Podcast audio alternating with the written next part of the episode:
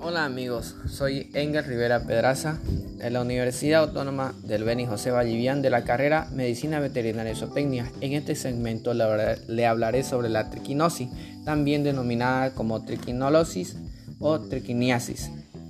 Es una enfermedad parasitaria ocasionada por un consumo de carne infectada con larvas de un nematodo, que es un gusano redondo intestinal del género Trichinella. Como patología, una vez ingerida carne infectada, los jugos gástricos destruyen los quistes de trichinella y quedan libres de larvas.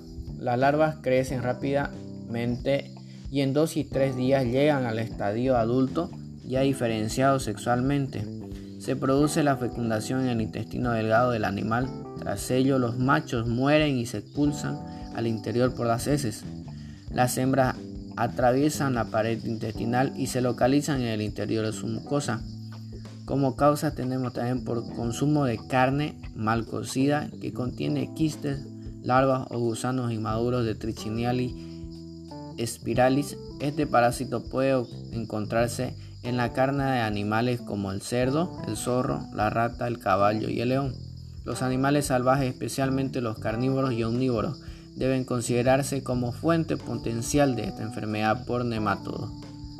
Como tratamiento tenemos con benzimidinazoles, entre ellos el mebendazol, albendazol o tiabendazol.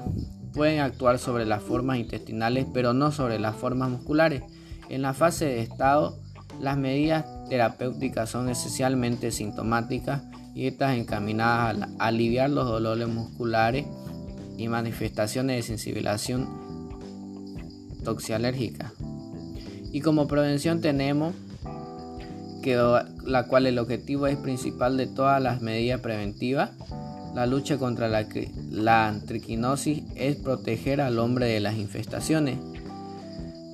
La triquinosis en la explotación ganadera, como prevención tenemos no alimentar a los cerdos con desperdicio de mataderos o residuos de comida, buena higiene, control y eliminación de roedores, eliminar convenientemente los cadáveres de cerdo y otros animales y evitar que los cerdos tengan acceso a la basura y rata. En el otro segmento estaremos hablando más a profundidad de, este, de esta enfermedad que es la triquinosis.